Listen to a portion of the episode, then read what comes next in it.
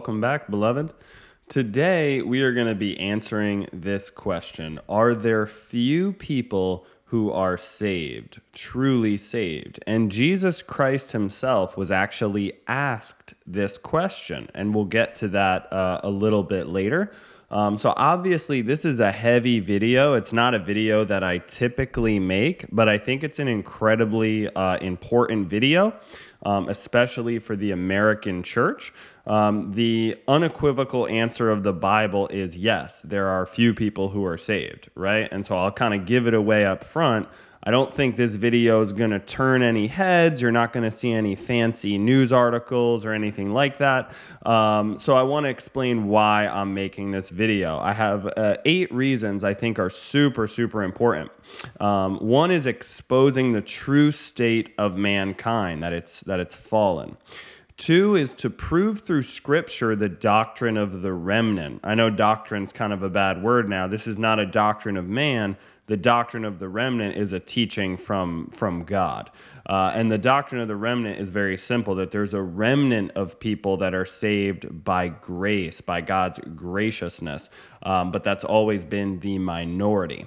Um, three, explain how we can know if we are saved or not. If you're truly saved, how can you know it? And, and if you're really saved, you want to make sure, right? Paul said, confirm your election, make sure you're truly saved. Um, number four is to combat antinomianism. I know that's a big word. I just learned what it meant recently. It's the casting off of the law, right? Legalism is like Jesus died for me, and also I have to do X, Y, and Z to make sure I'm saved. Antinomianism is like Jesus died for me. I can go do whatever I want now. And in the middle of that is that narrow road, and, and we'll explain that and combating prosperity theology. Prosperity theology takes all the fluffy verses, the gentle and loving verses, which God is a gentle and a loving God, absolutely, uh, from the Bible, and it completely throws away all the all the um, verses about justice and holiness and wrath. It doesn't have a a balanced look at God. It doesn't take the whole counsel of the Word of God. It just takes what it wants and sort of, uh, you know, creates a God in its own image. Um, number five, show the overwhelmingly precious value of true faith in Jesus. If you have true faith in Jesus, the Bible likens that to treasure as in literally you will rejoice in it as treasure more than gold or pearls. Jesus is that pearl of great price. So i want to show how precious and valuable that is. Um, number six i want to protect the church from false teachers. There's a lot of false teachers and this teaching has a, a strengthening and, and an, an edification effect on the church to protect it. You don't want to start accusing every teacher of being a false teacher, but if your eyes are open to scripture, you'll certainly be on, on your guard to guard against false teaching. Uh, number seven, evangelism. I love evan- like that's what I really want to do with my life. Evangelize to those in the same condition, same condition as me before I came to faith in Jesus. This is the lukewarm Christian. Okay, I was in this state my whole life. Obviously, this is a tough video. If I'm saying few are saved, that means many are damned. And so we're going to talk about hell today, and that's a very tough topic to talk about. Listen, I don't think anybody deserves hell more than me, but I was saved from prosperity theology. I was saved from what I call the lukewarm uh, church or the lukewarm sermons, which is essentially you invite anyone to church no matter what, which I agree with. You know, get them in, let them hear the word of God, absolutely. But then, regardless of what condition, all the sermons seem to just be rejoicing that Jesus has saved us. And you take away all those verses of, whoa, whoa, what if you're not saved? What if you haven't repented? What if you're not in Christ, right? And so that's a very dangerous thing that the church begins to be watered down with the world. It begins to look like the world, act like the world uh, because the word of God is very offensive to the sinner. Okay, it converts you or you run away from it. it. It says it's an aroma of life to those who believe, but to those who don't believe, it's an aroma of death. It's offensive. They do not want to hear it. Number eight, I want to explain the true, true gospel. Okay, so that's the point of this. And now we're going to get into it. Are there few who are saved? First verse, Psalm 36 An oracle within my heart concerning the transgression of the wicked. When we're talking about the wicked, we're not just talking about their acts. These are people condemned to eternal death. They are, are wicked, right? Whereas the righteous, they're not self righteous, but they've been imputed, credited the righteousness of Christ. So I was wicked, I got converted, and now I'm righteous. I'm not a, I'm not a great person. I'm not saying I'm the best person in the world, anything like that. But God looks at me as if he looks at Jesus in, in a sense of righteousness. I've been justified and given Christ's righteousness. But the problem with the wicked is there is no fear of God before his eyes. The Bible says, I picked Psalms here because Proverbs is another really common one, right? The fear of the Lord's the beginning of wisdom. Paul in Romans, before he tells the gospel, he explains there's no fear of God to anyone, right? There is absolutely no fear of, of that eternal judgment of God, of sin. And so that is the biggest problem with mankind. There's no fear of God before his eyes. So, a faithful pastor, if you know you're inviting anyone into your church, regardless of their salvation, you need to make sure that you faithfully preach the word of God because the word of God will terrify, it will strike fear into our hearts, and that's how it, it converts us. Psalm says, The law of the Lord is perfect, converting the soul. So, fear of God is the number one problem with mankind. Okay? Revelation 20, verse 15. Okay, we're to get right into it. Anyone not found written in the book of life was cast into the lake of fire. If you are not in the book of life, that is your eternal destiny.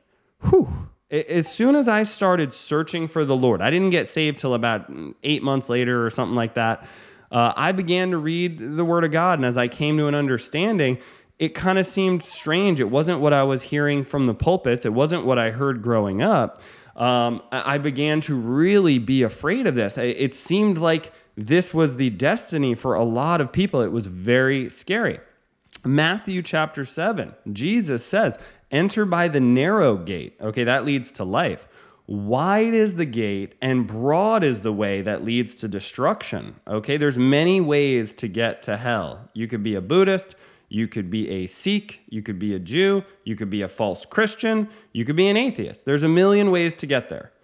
And there are many who go in by it. That is terrifying because narrow is the gate and difficult is the way which leads to life. Okay? There are few who find it. There is only one way to eternal life. Jesus is the way, the truth, and the life. It's extremely important that you realize Jesus is God because when he says, I'm the only way to the Father, another way to say that is the only way to God is God. Okay?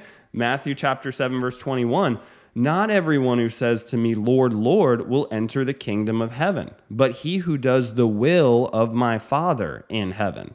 Many will say to me in that day, Lord, Lord, have we not prophesied in your name? That doesn't mean telling the future, it could just be preaching, uh, casting out demons. We've done many miracles and wonders in your name. Guys, this is terrifying. That means there's going to be many people on that day who are going to say, Jesus, we called you Lord. Not, you know, we just said, Lord, Lord to God. No, Jesus, we called you Lord.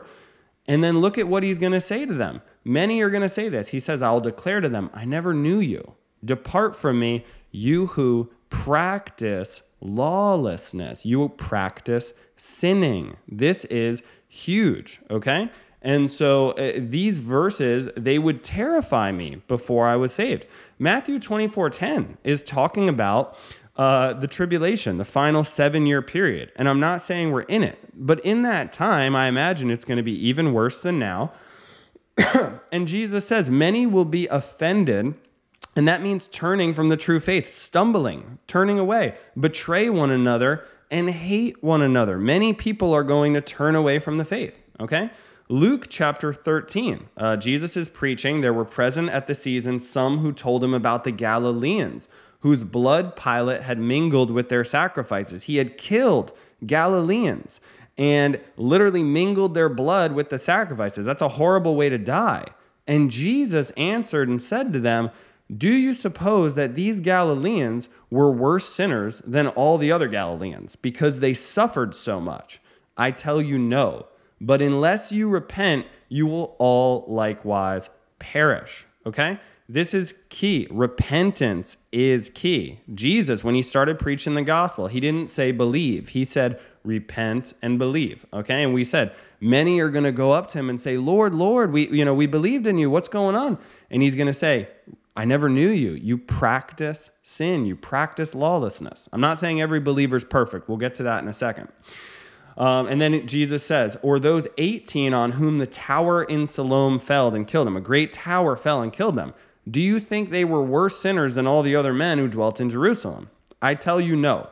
But unless you repent, you will all likewise perish. So you must repent. And we're going to talk about the character of true repentance here in a bit. Uh, Luke chapter 13, this is the question. So I just wanted to lay the backstory. This is the question. Somebody asks Jesus, Lord, are there few who are saved? Guys, if you ascribe to prosperity theology, I'm begging you to study the Word of God for yourself.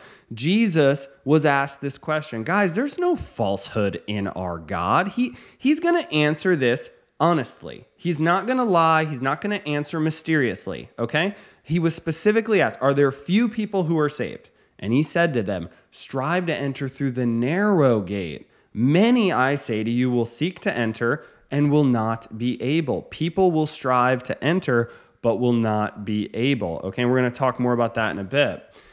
He goes on to say, when once the master of the house, that's Jesus, has risen up and he will shut the door, and you begin to stand outside and knock at the door, saying, Lord, Lord, open for us. He will answer and say to you, I do not know you, where you are from. Then, uh, and, and so you're beginning to see, guys, this might not be the Jesus preached in your pulpit. And truly, some people look at this and say, man, I don't like that Jesus. And the truth is that we don't get to decide who Jesus is. The Word of God shows us who God is, okay? Jesus is the Word made flesh, Jesus is God. I want the true Jesus of the Bible. I don't care if that Jesus says, you know, heaven is not even going to be enjoyable because I messed up so much here on earth. I still want that Jesus because he's true. Now, he doesn't say that, thank God. He's so much more merciful and gracious and loving. But even these hard verses, I want this Jesus. I need to make sure I am on that narrow road. No matter how hard it is, I need to make sure. And we're going to go over that in a minute. But he's going to say, I don't know you, where you are from. Then you'll begin to say, We ate and drank in your presence, and you taught in our streets. He's talking to the Jewish people here. But I tell you, I do not know you. And he'll say to them, Depart from me, all you workers of iniquity. Once again, he's saying, You're practicing sin. Then he says, There will be weeping and gnashing of teeth. Weeping, crying, and mourning. Gnashing of teeth, that actually means yes in pain, but that's also talking about wrath. Okay, most people in hell are not going to believe they deserve to be there. I will be in heaven with Jesus. That's a promise. But I know I don't deserve to be there. I deserve to be in hell. But that gnashing of teeth, that's like when you're angry and gnashing your teeth. Uh, when they see Abraham and Isaac and Jacob and all the prophets in the kingdom of God and yourselves thrust out. Daniel chapter 12 says, Hell is a place of eternal shame. And I believe part of that shame is you will be conscious, probably not able to see forever, but you will be conscious of the, the saints in heaven Abraham, Isaac, Jacob, all the Gentiles, all the Jews who came to faith in Christ. And so it's a scary thing when you, you see Jesus talking like this. He's going to say, Depart from me. You're going to see the people in heaven. You're going to be weeping and gnashing your teeth. These are scary, scary verses. And so we want to talk about the character of true repentance. Jesus says, Repent and believe. Now, the Bible says even a born again, true believer still sins. So, where's the line? How does this work? How can I know I'm saved? And we're going to talk about this a little in Luke chapter 14. Great multitudes were with Jesus. He comes and says to them, If anyone comes to me, we're talking about the cost of discipleship a little here. If anyone comes to me and does not hate his father and mother, wife and children, brothers and sisters, and his own life, he cannot be my disciple. Now, obviously, uh, the word of God, you need to be balanced. You know, study uh, uh, to approve yourself a good, you know, worker of God who who divides the, the the word of truth faithfully. Right? God does not want me to hate my wife by any means. He doesn't want me to hate my father or mother. His commandments say honor your father and mother. He's saying in comparison to me. Yes, in comparison to Jesus, the, the love for my father looks like hatred. A, a wife, children, everybody. It must look that way. Jesus is the one, and I'm very conscious of this, who has saved me from eternal hell. He literally took the hell that would take my eternity to pay, and he took that on the cross for me. And and and by my human estimation, he shouldn't have done that because I wasn't a good person. But because he's loving, he did that. So yes, my love for him trumps all. But it's not that I actually hate my wife on a human level, but that's a real love. It's not a perfect love. It's not the best, you know, I don't love Jesus like he loves me, but yes, I truly love him, right? And whoever does not bear his cross and come after me cannot be my disciple. If you are not a disciple of Jesus, you are not saved. Jesus is saying there's a cost here. Okay. Now we're saved by grace, truly. I mean, I was the most wretched person you could imagine. When I was born again, I went from hating God to loving God. And unless you're born again, you can't love God. You certainly cannot love Jesus. You cannot follow him. It's too difficult.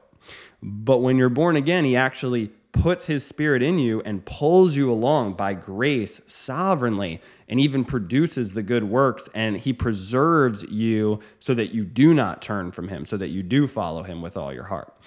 And then he says for which of you intending to build a tower does not sit down first and count the cost? He is telling his disciples count the cost. I'm about to go and be crucified. Count the cost before you follow me. Whether he has enough to finish it unless after he's laid the foundation, he starts to build. This is the, the destiny of apostasy, apostates, guys. It's very scary. He starts to lay the foundation, but he's not able to finish it because he never counted the cost. Guys, I'm begging you, this is the destiny of most people in prosperity theology. You're laying the foundation, you're hearing Bible verses about Jesus. He sounds like he wants to fix all your problems, but you never counted the cost. You never really looked into the Word of God for yourself. All who see it begin to mock him, saying, This man began to build and was not able to finish. Or what king goes to war against another king, but doesn't sit down first and consider whether he is able with 10,000 to meet him who comes against him with 20,000? If you're going to war, you're going to make sure you have enough soldiers on your side constantly spiritual warfare is, is, like battle okay? And it, the bible commands us to look at it that way. Count the cost. Make sure you have what it takes. Or else and i don't mean you personally i'm not preaching works-based salvation. Or else why the other is still a great way off he sends a delegation and asks for conditions of peace. He surrenders. He quits. He turns. So likewise whoever of you does not forsake all that he has cannot be my disciple guys, I'm not perfect. As I look into these verses, they convict me. I'm asking myself, Lord, am I a fake Christian? Even though I know I'm born again and I have a strong assurance of salvation, we'll get into the assurance of salvation soon. These verses, I'm like, Lord, have I forsaken all? And it's convicting. It's absolutely convicting. But there is a difference between the righteous and the wicked, okay? There is truly, when pushed against it, yes, I would forsake all, but only because I really believe Jesus is God, right? I really believe he has the keys to life and death, the keys to eternity, okay? Salt is good, but if the salt has lost its flavor, how shall it be seasoned? Now I want to talk about the lukewarm church in Revelation chapter 3. I'm bringing this church up and I'm going to go through it quickly because I listened to a service. As soon as I got saved, I had a very strange effect. I would go to church and when they would round out the sermons, and what I mean by round out is the word of God is called a sword. It is living and active. It is sharper, it says, than any two edged sword piercing into your heart and showing uh, the desires of your heart. The Word of God literally shows you whether you love God or whether you hate God. And it is one of those two, okay? It is not both, all right? So, what they would do is in a lot of pulpits, they round out, they make that sharp sword of the Word of God just sound a little more gentle. And what it does is, I listened to it my whole life, but when I truly got saved, it just started to bother me. And and and as I was led through, sometimes I would be like, Lord, am I just in sinful anger? But over time, I realized it's so contrary to the word of God. I think there's some righteous anger there. It was just frustration. And so I, I want, uh, so anyway, I'm bringing up the lukewarm church because somehow I got through a, a one hour sermon at a church locally. I'm not going to name the church about the lukewarm church, and it wasn't convicting. Guys, That, that's incredible. To do a sermon only about the lukewarm church and to find a way to contort the scripture and round it out so that nothing is terrifying, nothing is convicting, and we all feel good at the end of it. Guys, it's the lukewarm church. and so I was like, I have to just faithfully preach this. So here we go. To the angel of the church of Laodiceans, write these things. This is the lukewarm church. Says the Amen, the faithful and true witness, Jesus, the beginning of the creation of God. I know your works, your works, that you are neither cold nor hot. You are lukewarm. You're not cold. You're not an atheist. You don't claim that. You're not hot. There's no zeal for God. There's no zeal for Jesus or love. There's no zeal for the truth. I could wish you were cold or hot. So then, because you are lukewarm and neither cold nor hot, I will vomit you out of my mouth. Guys, this isn't Jesus saying, Hey, you're lukewarm. I need you to just get a little hotter so I don't vomit you out. He's saying, If you do not repent, you'll perish to eternal destruction guys, I'm evangelizing to the lukewarm Christian because there is no such thing as a lukewarm Christian. It is in our imagination. It is something sinners say who are not saved to comfort themselves. Oh, I'm just a lukewarm Christian. I'll get it together one day. When in reality, they've never truly repented and believed on Jesus for salvation. And they need comfort. So they will comfort themselves with this. This is not meant to comfort. If you're vomited out of God's mouth, He's rejecting you. He's saying, Depart from me. I never knew you. Remember, many are on the road to destruction. Narrow is the way that leads to life. The people on the narrow road don't get vomited out of the mouth of God. That's just the reality. That's the only way I can read scripture and be faithful. And so the lukewarm Christian, it's an imagination. He's saying, You're not saved. You're not, you're lukewarm because you don't really believe, guys. And so he goes on to say, uh, Because you say I'm rich, have become wealthy, and I have need of nothing, and you do not know that you are wretched, miserable, poor, blind, and naked. This is the true state of mankind. You're wretched, miserable, poor, blind, and naked. Now, you're not perfect when you're born again, but your eyes are open. Your eyes are open. You are not blind. The scripture is clear. I'm not going to bring up the scriptures that when you are saved, read 1 Thessalonians 5, you are not of the night, you are of the day. You are not of those who sleep. You are awake. You are not naked. You are clothed with the righteousness of Christ.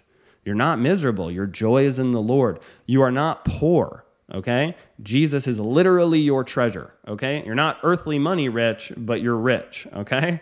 He goes on to say, I counsel you to buy from me gold refined in the fire. Listen, you have nothing to offer Jesus. So to buy gold from him is by grace. You have to go to him and ask for that gold, ask for that treasure. The treasure is the fear of the Lord. Uh, that you may be rich, and white garments that you may be clothed that the shame of your nakedness may not be revealed, and anoint your eyes with eye salve, that you may see.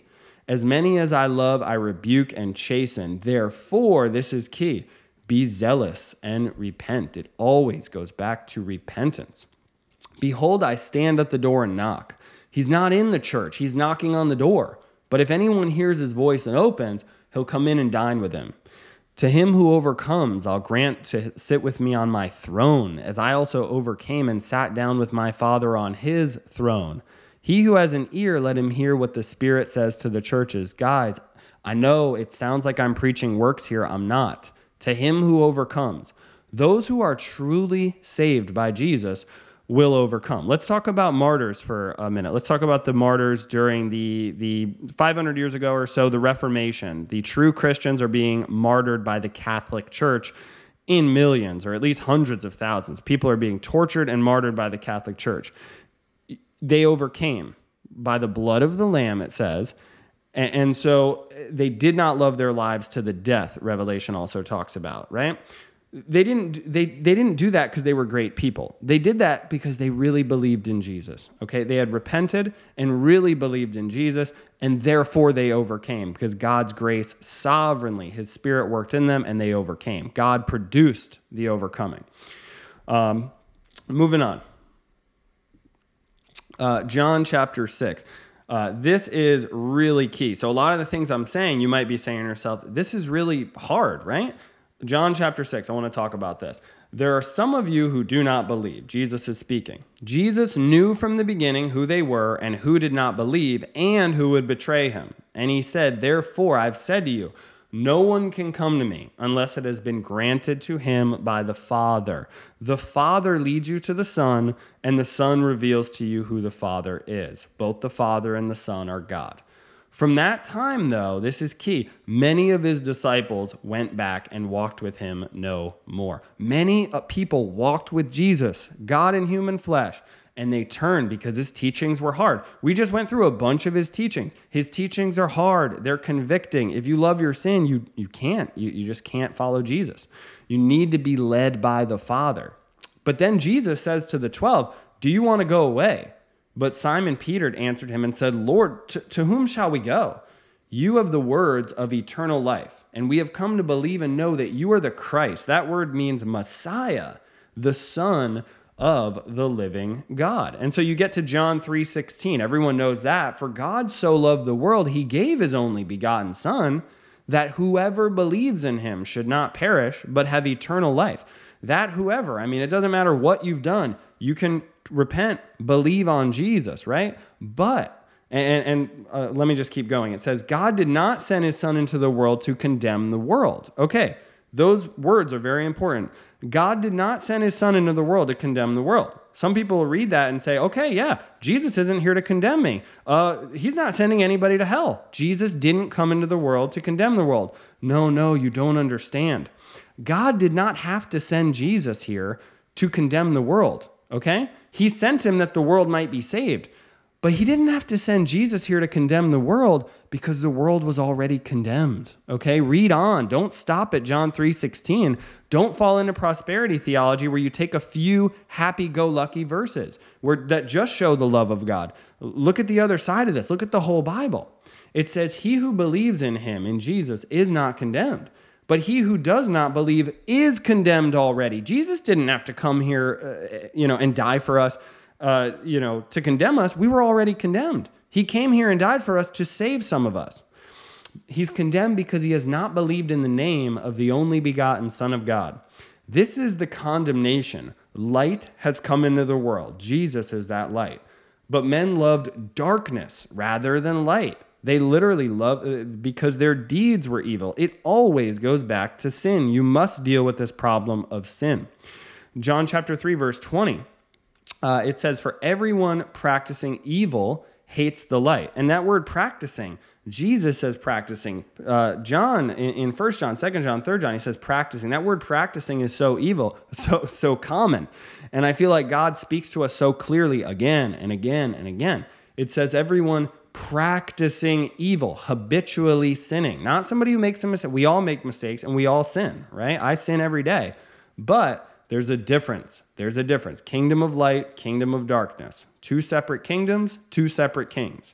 Everyone practicing evil hates the light, does not come to the light because then his deeds are exposed. That's what happened. As I was coming to the light, I realized I was filthy and really, really evil. But he who does the truth comes to the light, that his deeds may be clearly seen that they have been done in God. Now we're going to talk about First John. We're going to we're going to go through the book of First John and show this doctrine of the remnant. It's so important to understand that it, the whole world it says lies in the sway of the wicked one. I'll get to it. Uh, First John chapter 3. Behold what manner of love the Father has bestowed on us that we should be called children of God. John is rejoicing in it here. He's pretty shocked. I, I, always tell people, I'm shocked that I'm saved. I'm shocked that I'm a child of God. And then it says, therefore, the world. Uh, I want to talk about this concept. The world does not know us because it did not know him. Listen, guys, when you're talking about majority and minority, the world does not know us, us being truly saved people, because it did not know him Jesus. Okay, the world is clearly the majority here. Okay, uh, moving on, verses 10 and 11. This is how you can know if you're saved or not. And I'm sorry, if you don't want to know if you're saved or not, it's hard to believe you're saved because if you've really been saved and you have the fear of God in you, okay, Paul says, knowing the terror of the Lord, how terrifying he is, we persuade men. Uh, me personally, before I was saved, I never really cared. I just assumed I was saved my whole life. Ever since I've gotten saved, yes, I have a strong assurance of salvation. But yes, I want to know. I want to know deep within my heart that I am saved. Uh, that's the number one thing I want to know. And I want to know I get to spend eternity with Jesus. Okay? So there's a way to know. And here it is. In this, the children of God and the children of the devil are manifested, are shown. And, and let the reader beware, that's terrifying. There are children of the devil. Whoever does not practice righteousness is not of God. Practice, habitual. Nor is he who does not love his brother. You can't say you love God and hate those made in his image. For this is the message that you heard from the beginning that we should love one another. Not as Cain, who was of the wicked one and murdered his brother. Why did he murder him? His works were evil his brother's righteous. Psalms talks about this, Proverbs talks about this. The wicked hate the righteous. Cain truly murdered Abel. It wasn't like a, a myth or a, a, legend. Cain truly murdered Abel because his works were evil and his brothers were righteous. But that's also a lesson for us. That's how humanity goes. The wicked hate the truly righteous. Jesus said, The world hates me because I testify its deeds are evil. That is why the world hates true Christians. Uh, 1 John chapter 4, he goes on to say, They, non believers, are of the world. Therefore, they speak as of the world, and the world hears them. We are of God. He who knows God hears us. He who is not of God does not hear us. By this we know the spirit of truth and the spirit of error. Once again, that concept of the world. The majority of people do not hear us, okay? 1 John chapter 5, we know that we are of God, we're truly saved, and the whole world lies under the sway of the wicked one. Once again, that concept of the world, okay? So the way to know you are saved is to repent, turn from your sin, and believe. And as you walk in obedience to God, the Holy Spirit will testify and tell you you are a child of God. That being said, if you cannot repent, we're going to get into that in just a second. So, uh, you know what? I'm going to keep going. I'm going to go back to the book of John. I want to go to Jesus's great high priestly prayer. We're, we're finishing up here. I want to go to Jesus's great high priestly prayer, John chapter 17, one of my favorite books of the Bible, just to hone in on this point, and then we're going to just talk about repentance, and then we're going to go over some good news. uh, Jesus says, John chapter 17, I pray for them, my disciples, true believers I do not pray for the world. Guys, that statement is profound. That needs to be meditated on. I pray for them, my disciples. I, I, don't pray for the world. But I thought God was love. I thought God is love. I thought He's only loving, only gentle, only merciful. What's all this wrath? What's all this judgment? I don't understand. I thought He wasn't sent in the world to condemn the world. Guys, the world's already condemned. We're already fallen. We're already sinful. I pray for them, my disciples. I do not pray for the world, but for those whom you have given me, the remnant, for they are yours. Jesus prays for us. That is a huge gift. He goes on to say in verses 14 through 17, I'm given them your word. Jesus has given, the, given us God's word. And the world has hated them because they are not of the world. If you're a true follower of Jesus, the world hates you. Now, it doesn't mean you walk around, you're offensive to everybody you meet. People might love you or, you know, show some kindness to you. But if you're to get into an honest decision about your beliefs and what you believe is right and wrong, the world will hate you uh, because they are not of the world, just as I am not of the world. I do not pray that you should take them out of the world, but that you should keep them from the evil one. They are not of the world, just as I am not of the world. Sanctify. Now we're talking about sanctification. There's a difference between repentance and sanctification. Repentance is turning from your sin, walking in sin, being a child of the devil, okay, habitually, and believing in Jesus. And you are literally granted repentance, okay? It might happen over a day, it might happen over a few weeks or a few months, but it will be a specific event that happens in your life uh, where you are born again, okay? It, it happens in a moment, probably in the twinkling of an eye, but you might recognize it over, you know, a good friend of mine, it was like over a period of three or four months. For me, it was literally overnight, and God is sovereign. He does it differently for everybody. So it's okay if you don't know the exact moment. but then sanctify them, set them apart, have them grow in righteousness by your truth. Your word is truth. Guys, I haven't preached to you anything outside the word of God today. I haven't pulled in my own opinion. I've brought up like a hundred verses. Jesus says, Your word is truth. The word of God is truth. Okay. Outside the word of God, you have lies. And that's what people fall for. Okay. So moving on.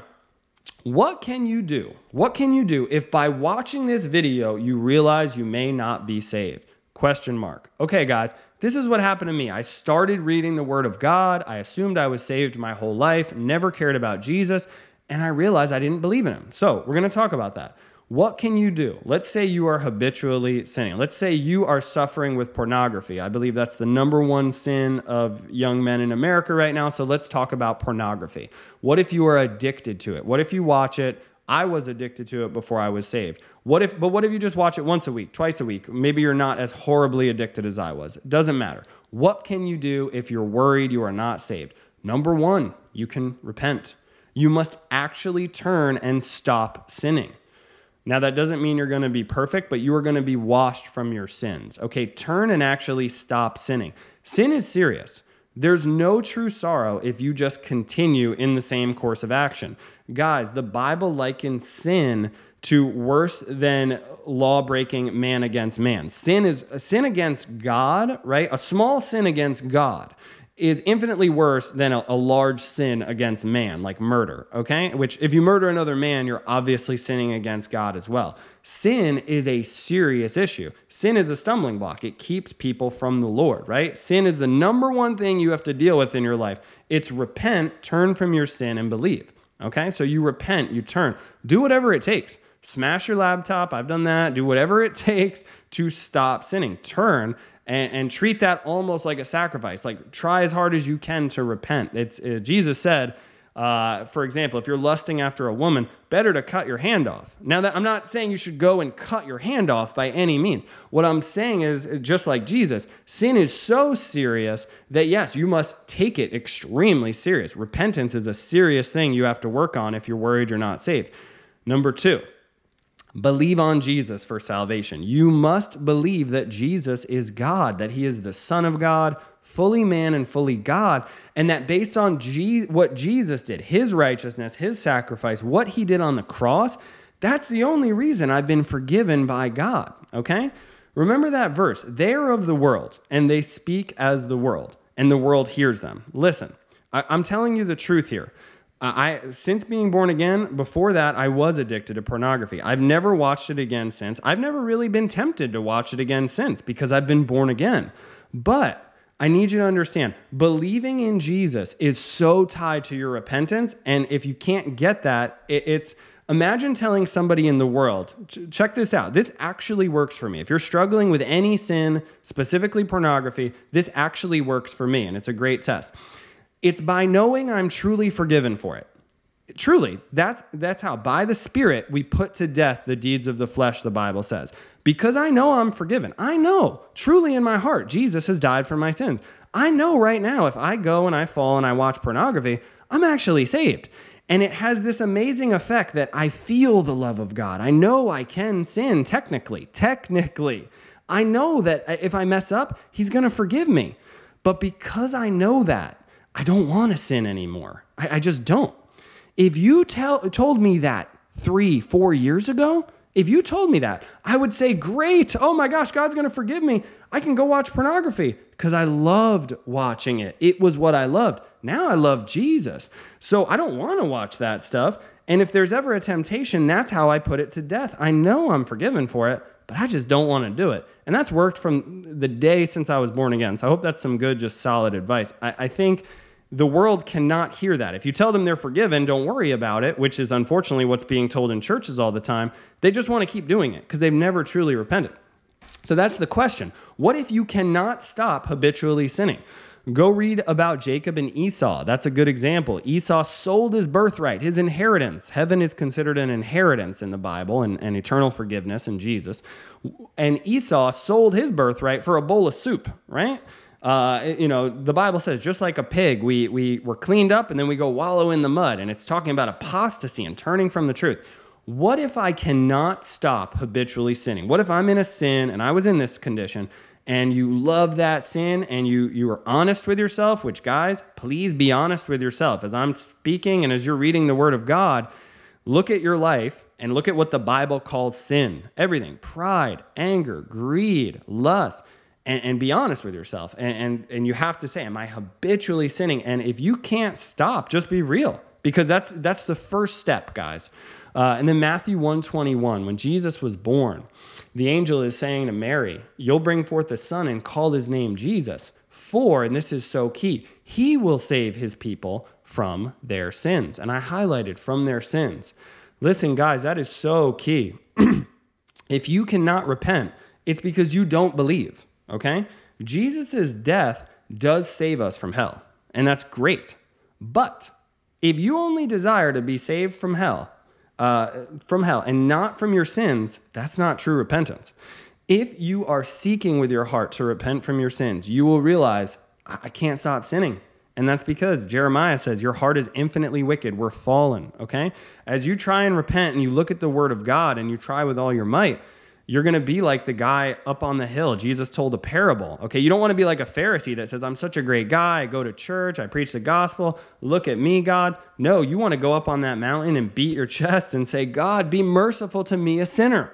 That's the point of the whole Bible. That's the point of the law. That's the point of the Messiah. It's so that we can realize God's holy nature, how fallen I am. I could never do this. I can't stop sinning. God, I need your mercy. And if you cry out for that mercy and you mean it with your heart, you will be born again and you will repent and turn from your sins. You will not be perfect. You'll still mess up, but you will be born again. You will be a child of light. You will begin to practice righteousness and hate sin as opposed to loving sin and occasionally doing a good deed. Okay? Now, some good news. Okay, the gospel. All right. I know I said a lot of bad news, and that's because you can go to any pulpit any Sunday in America and you're only ever going to get the gentle side. So you've got plenty of that. This is the stuff you need. now, some good news. 1 Timothy 2 4. God does desire all men to be saved, okay, and to come to the knowledge of the truth. Okay, God has many sides. He has justice, He has wrath, but He also has grace and he has mercy. Okay, he desires. He doesn't take pleasure in your death and eternal damnation as much as he would if you would repent and believe. There is a sovereignty to repentance. God must grant it. However, that does not cast aside the burden of your free will or free moral agent or whatever you want to call it. You are responsible before God, and He desires that you would come to Him and be saved. John chapter 7 on the last day of the feast, Jesus stands and cried out, and he says, If anyone thirsts, thirsts for salvation, for Jesus, let him come to me and drink. That word, anyone, here's some comfort. Anyone, even a wretched, miserable bastard like me. I went to Jesus and he let me drink. It says, He who believes in me, as the scripture has said, out of his heart will flow rivers of living water. That's what this whole YouTube channel is. It's I believed on Jesus. I was the anyone. I was the worst sinner I've ever met to this day. I went to him, I believed on him, and now I can't stop talking about him. I'm deeply conscious that he has, he has saved me from the weight of my sins. And I'm deeply conscious that eternal lake of fire hell is just justice. It's just what I deserve. It's probably less than what I deserve. Uh, it's probably, the lake of fire is probably still showing some mercy for me. And yet, I've been given eternal life. How can I not talk about that? So, anyone who thirsts can go to Jesus. I don't care what you've done. You can turn to him. If you're looking to stop sinning, Jesus is the only way. He's the only way to God. Homework assignment. This is key. I really want you to do this, especially if you're scared you're not saved or you want to make sure you're saved. Read the parable of the prodigal son, Luke 15. I want to focus on just two specific parts, just two verses. First one when he came to himself. That means when he came to his senses. The prodigal son is all about a man turning on his father. That's how we've turned on God. Then he repents and goes back, okay? But when does he repent? It's when he comes to his senses. Guys, I assumed I was in the right with God my entire life. I used to do horrible deeds and I would walk out and say the sinner's prayer and be like, I'm good. When I die, I'll go to heaven. And I only cared about hell. I never cared about sin or Jesus, anything like that. But when I came to my senses, Then he says, How many of my father's hired servants have bread enough and to spare, and I perish with hunger? I went back to the father, right? But check this out. This is what is so amazing about repentance, and it shows the grace of God. Look at this. He arose and came to his father. The prodigal son repents. He turns back. But these are some of my favorite words in the Bible. When he was still a great way off, meditate on that. When the prodigal son is a long way off, his father saw him and had compassion.